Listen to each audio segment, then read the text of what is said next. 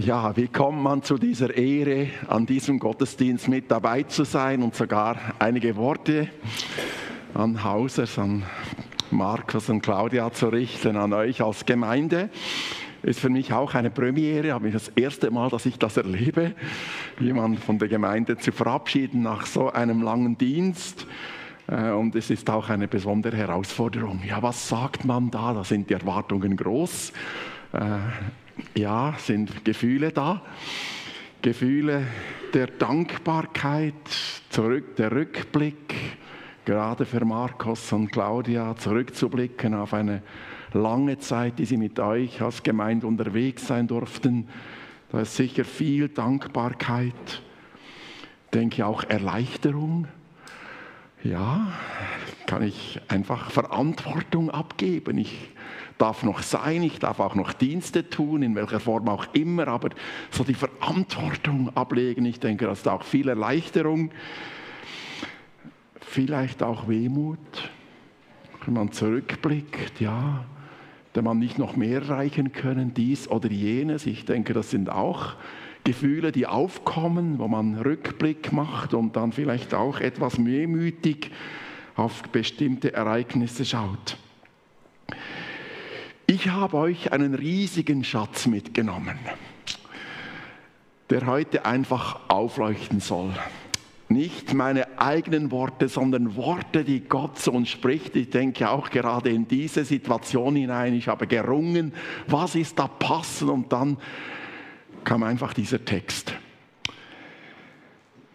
Sind Worte von David, aber da war er einfach geleitet vom Heiligen Geist, hat das aufgeschrieben und deshalb, weil es immer noch der gleiche lebendige Gott ist, der damals bei David gegenwärtig ist, ist auch heute hier gegenwärtig und diese Worte haben auch für uns eine Bedeutung. Sie sind genauso gültig wie für David, dass er hier schreibt, Psalm 4, Vers 8 du hast Freude in mein Herz gegeben. Und jetzt bleibt er nicht bei diesem Satz stehen, einfach so denken, ja, ja, kennen wir, können wir so sagen, er hast Freude in mein Herz gegeben, sondern jetzt kommt ein Nachsatz, ein Vergleich. Und der macht das Ganze einfach so spannend, so tiefgründig, wenn man darüber nachdenkt. Der Vergleich, du hast Freude gegeben, große Freude, wird zum, kommt zum Ausdruck und mit im Vergleich, da kommt ja das Wort mehr, mehr, also etwas, das mehr ist, das größer ist. Und der Vergleich ist nun eine Ernte, also eine gute Ernte, das macht Freude, aber die Freude, die Gott schenkt, die ist größer. David sagt, du, diese Freude kommt von Gott selbst. Und wenn Gott etwas schenkt, dann ist das immer erstklassig. Ihr habt sicher auch schon Geschenke bekommen, da denkt ihr, naja, wo soll ich das hinstellen? Wie kann ich das irgendwo unbemerkt wieder entsorgen? Äh, und so. Also wie viele Flaschen Wein habe ich schon bekommen als Nicht-Weintrinker? Wenn mich jemand kennen würde, dann würde er mir eine Packung Kaffee schenken. Äh, aber das ist genau der Punkt. Je besser wir eine Person kennen, je besser können wir auf seine Bedürfnisse eingehen. Und wer kennt uns besser als dieser lebendige Gott, der uns geschaffen hat? Er kennt uns durch und durch. Er kennt unsere momentane Lebenssituation. Er weiß genau, was wir brauchen. Und wenn er etwas schenkt, dann ist es genau passend. Dann ist es genau das Richtige. Dann ist es genau das, was wir brauchen.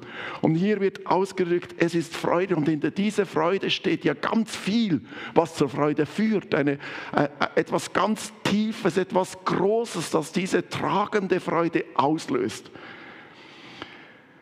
Und Markus und Claudio, ihr habt das Vorrecht gehabt, hier in der Gemeinde zu dienen, auch schon vorher im vollzeitlichen Dienst, aber dann diese lange Zeit in der Gemeinde, wo immer wieder diese Freude einfach ja, beleuchtet wird. Gott, der dieses tiefe Geschenk macht. Ich denke, was für ein Vorrecht ist es, so eine Botschaft weiterzugeben, davon zu reden, etwas, das Freude macht und Freude auslöst.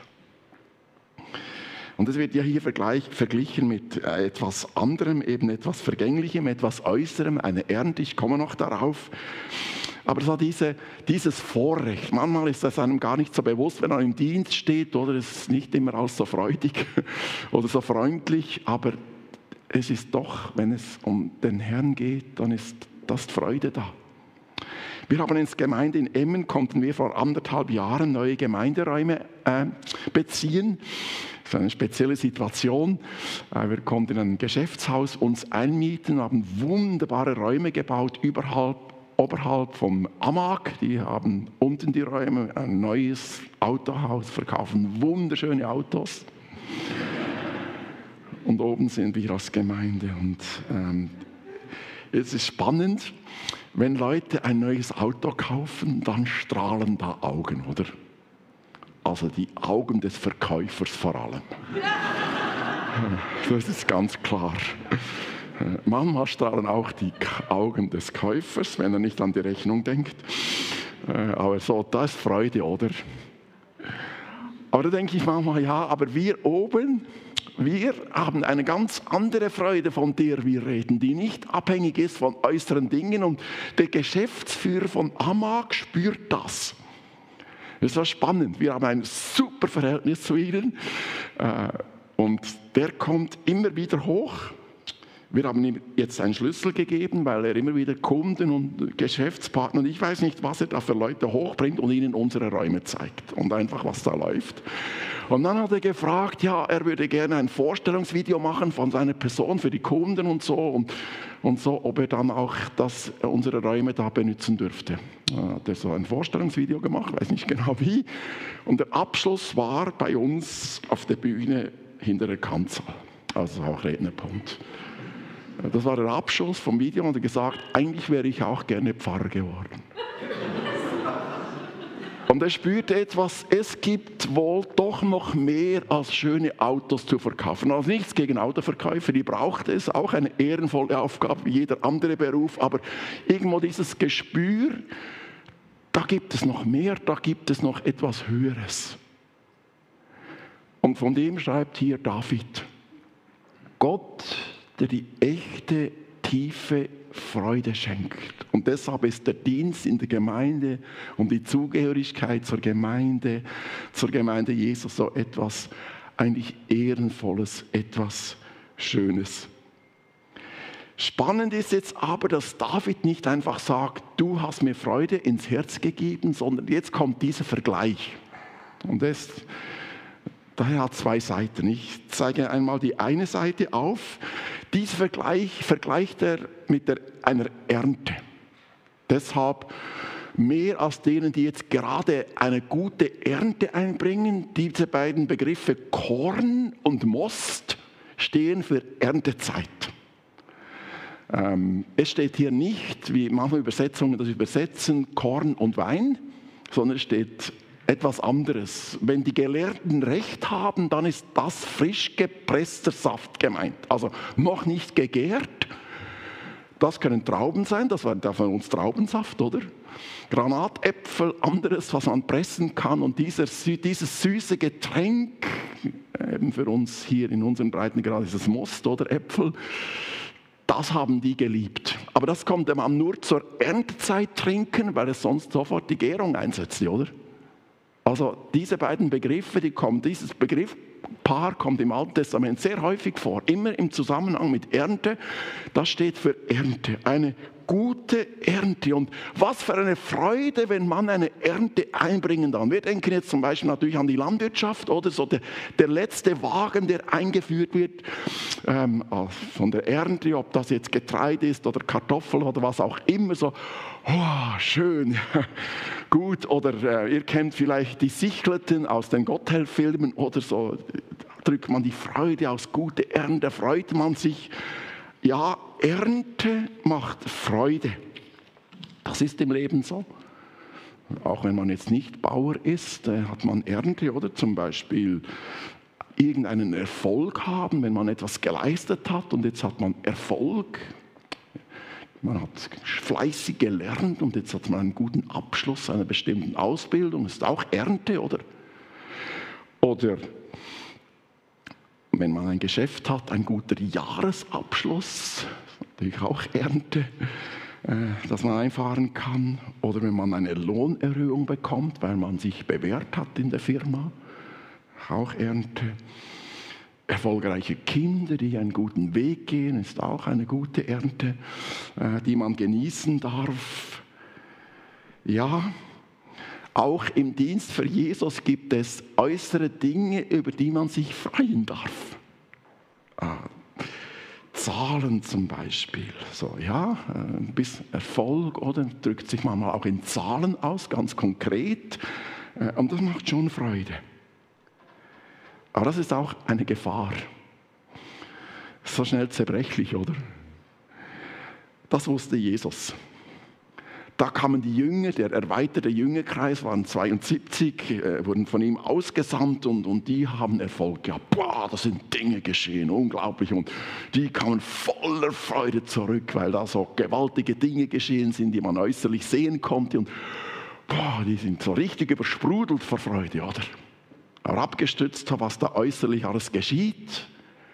Und dann holt sie Jesus auf den Boden zurück und er sagt so ganz kühl, darüber freut euch nicht. Das macht doch jetzt gerade so Freude, oder? Erfolg haben, äußere Erfolg. Also, und jetzt freut euch nicht. Und dann sagt er, man kommt es fast ein bisschen trocken vor. Freut euch, dass eure Namen im Himmel geschrieben sind. Also führt sie auf eine ganz andere Ebene und sagt, da gibt es etwas, das größer ist, das tiefer ist, das inhaltsreicher ist als das Äußere, das auch vieles auch von Gott geschenkt ist, das Freude macht, das schön ist, aber das auch so schnell wieder vergehen kann. Ja, die von Gott geschenkte Freude ist größer als alles Äußere, das wir erleben können. Und es ist auch spannend, dass David das hier mit der Ernte vergleicht. Wenn er sagt, ja, Gott schenkt Freude ins Herz, die ist größer, als es eine Familie lebt, die gerade ihre Kinder im Krieg verloren hat. Das ist klar, dass dann die Freude an Gott größer ist, als wenn in Trauer ist, oder? Aber er, er bringt nicht diesen Vergleich.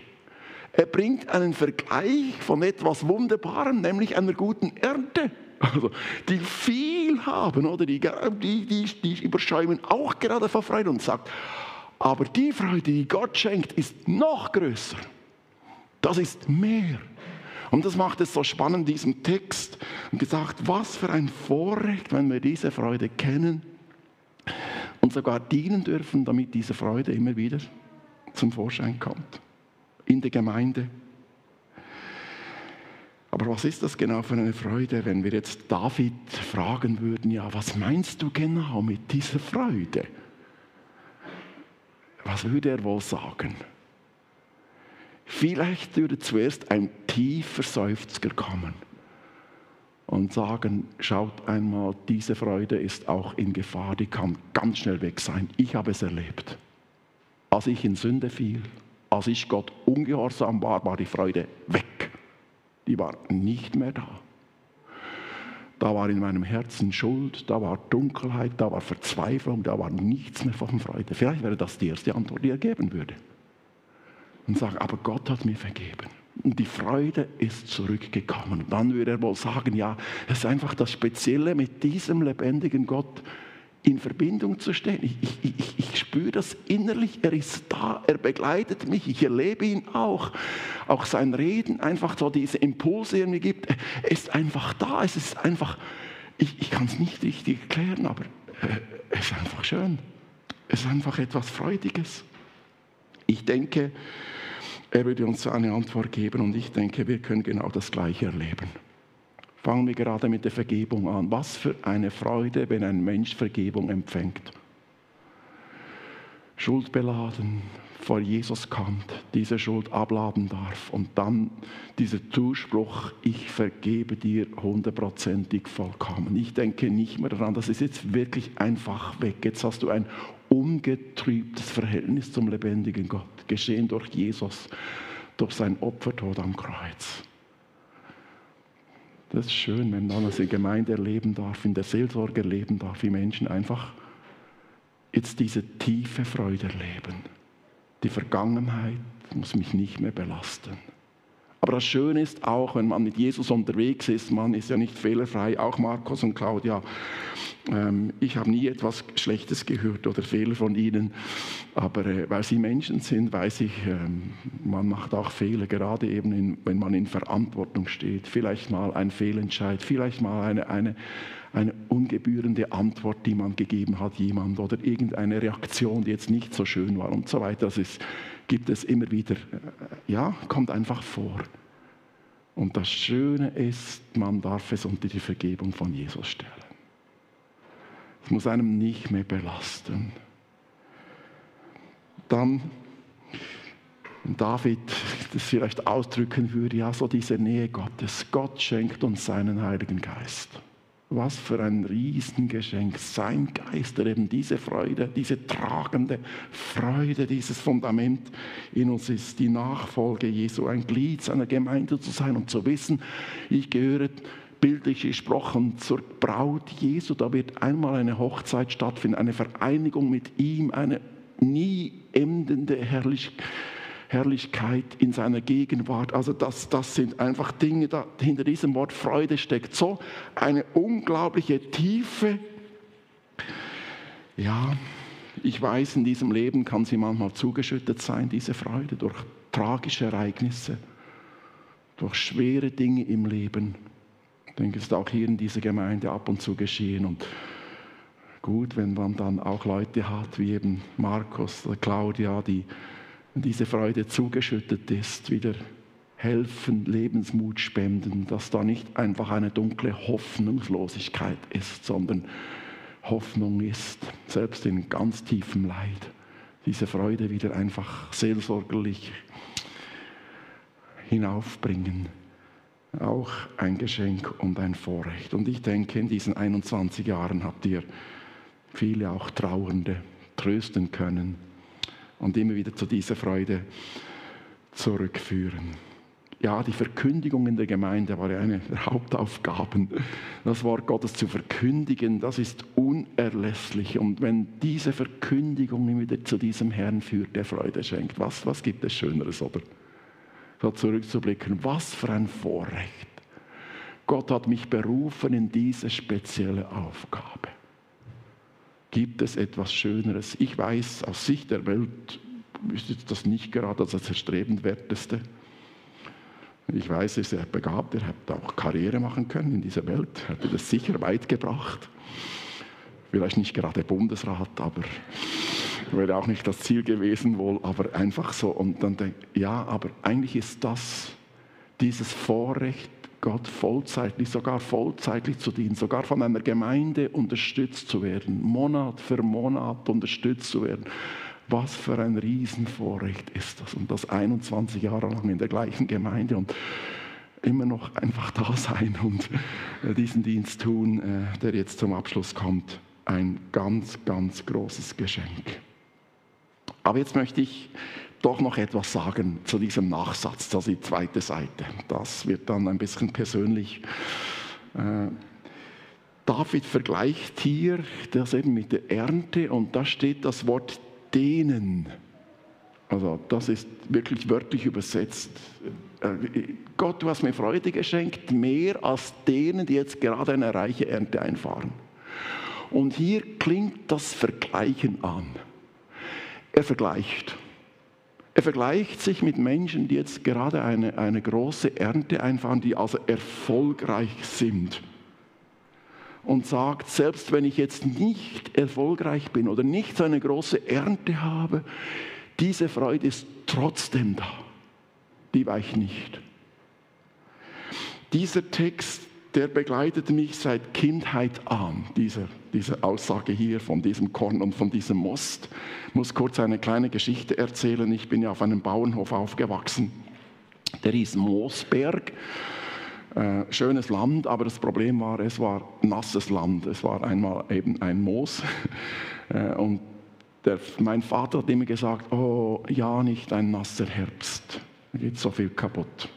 Und da war einmal ein nasser Herbst und wir hatten viele Kartoffeln, das war eine der Haupteinnahmequellen meines Vaters auf dem Betrieb. Und wir haben die Kartoffel geerntet. Wir sahen schon, ja, einige sind ein bisschen angefault, hat man natürlich rausgenommen und so. Aber es war, und dann lag dann zu Hause ein riesiger Berg Kartoffel. Da hat man nach Hause geführt. 40 Tonnen ungefähr waren da. Und im Winter war es so, die hat man noch einmal aufgeschaufelt und dann in der Maschine noch einmal genau kontrolliert, bevor man sie dann abgeliefert hat. Und als dann der Zeitpunkt kam, wo der Vater diesen Kartoffelhaufen anstechen wollte, um einfach aufzuschaufeln, wo wir diese Arbeit beginnen wollten, da war nur noch Pappe. Der ganze Haufen war einfach durchgefault. War alles weg. Ich muss vielleicht noch wissen, unsere, meine Eltern waren nur Pächter auf dem Hof, waren finanziell, haben sie übers Überleben gekämpft. Ich weiß, das war eine ganz schwierige Situation. Mein Vater musste dann etwas Geld borgen vom, oder vorbeziehen vom, vom Viehhändler und das war schwierig. Und diese, das muss für einen Vater muss das eine, eine Katastrophe gewesen sein. Und dann zieht sich mein Vater zurück ins Bienenhaus und liest die Bibel, das hat er uns dann später erzählt, und liest diesen Text. Du hast mir Freude ins Herz gegeben, mehr als denen, die viel Most und, oder Korn und Most haben. Und es ist ihm so eingefangen, gesagt, ich habe es immer noch besser.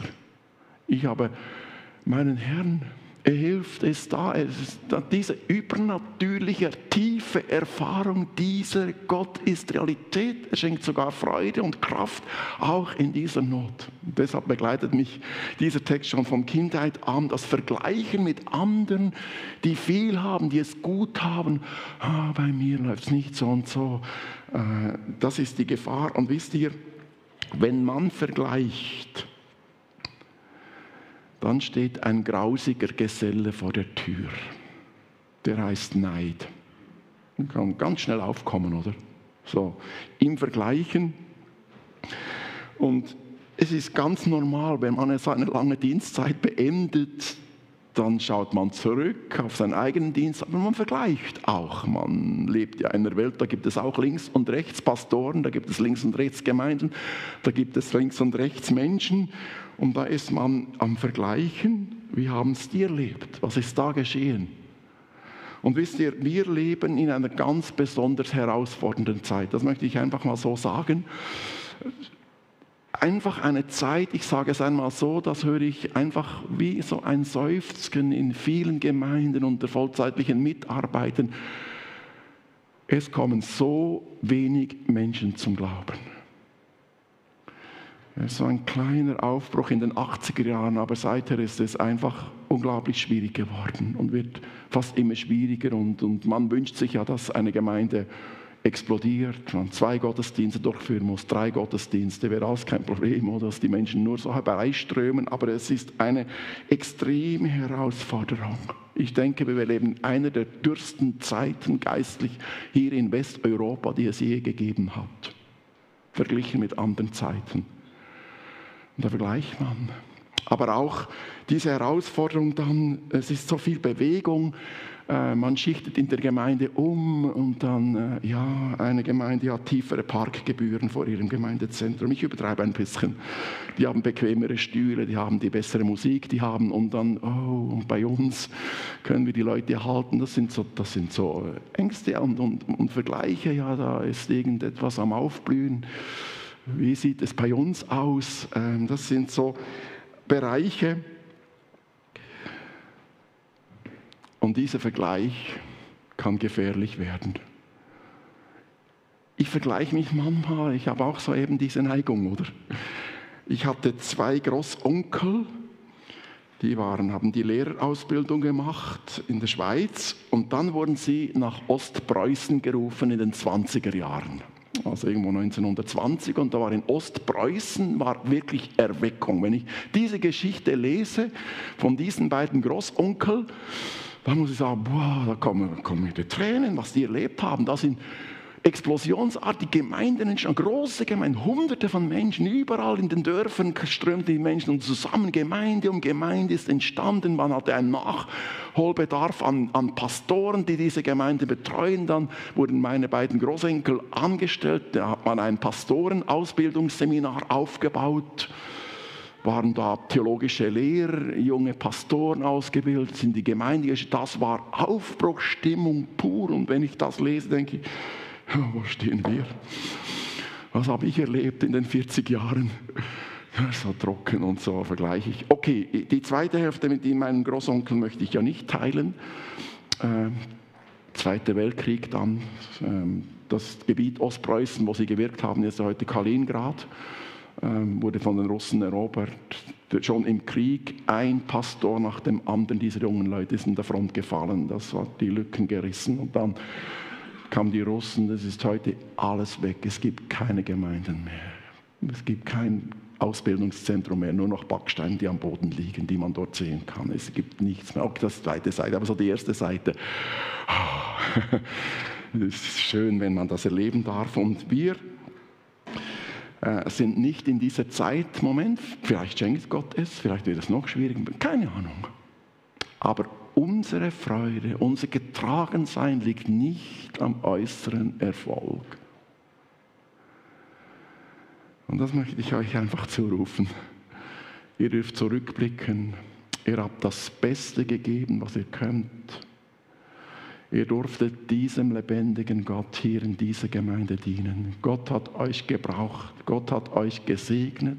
Ihr habt diese Zeit nicht auf, ausgelesen.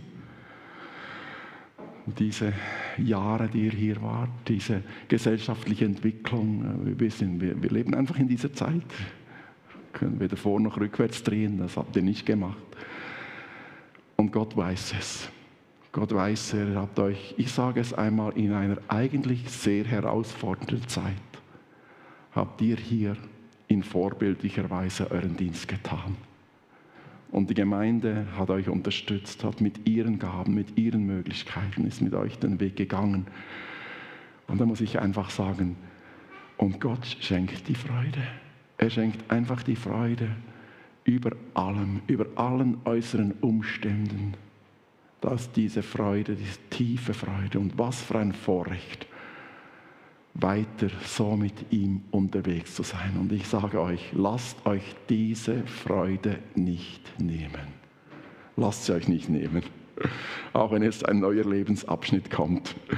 Ähm, lasst sie euch nicht nehmen als Gemeinde, wenn ihr loslassen müsst, euch auf Neues einstellen. Lasst euch diese Freude nicht nehmen. Du, Gott selbst, hast mir Freude ins Herz gegeben. Was für ein Riesengeschenk. Amen.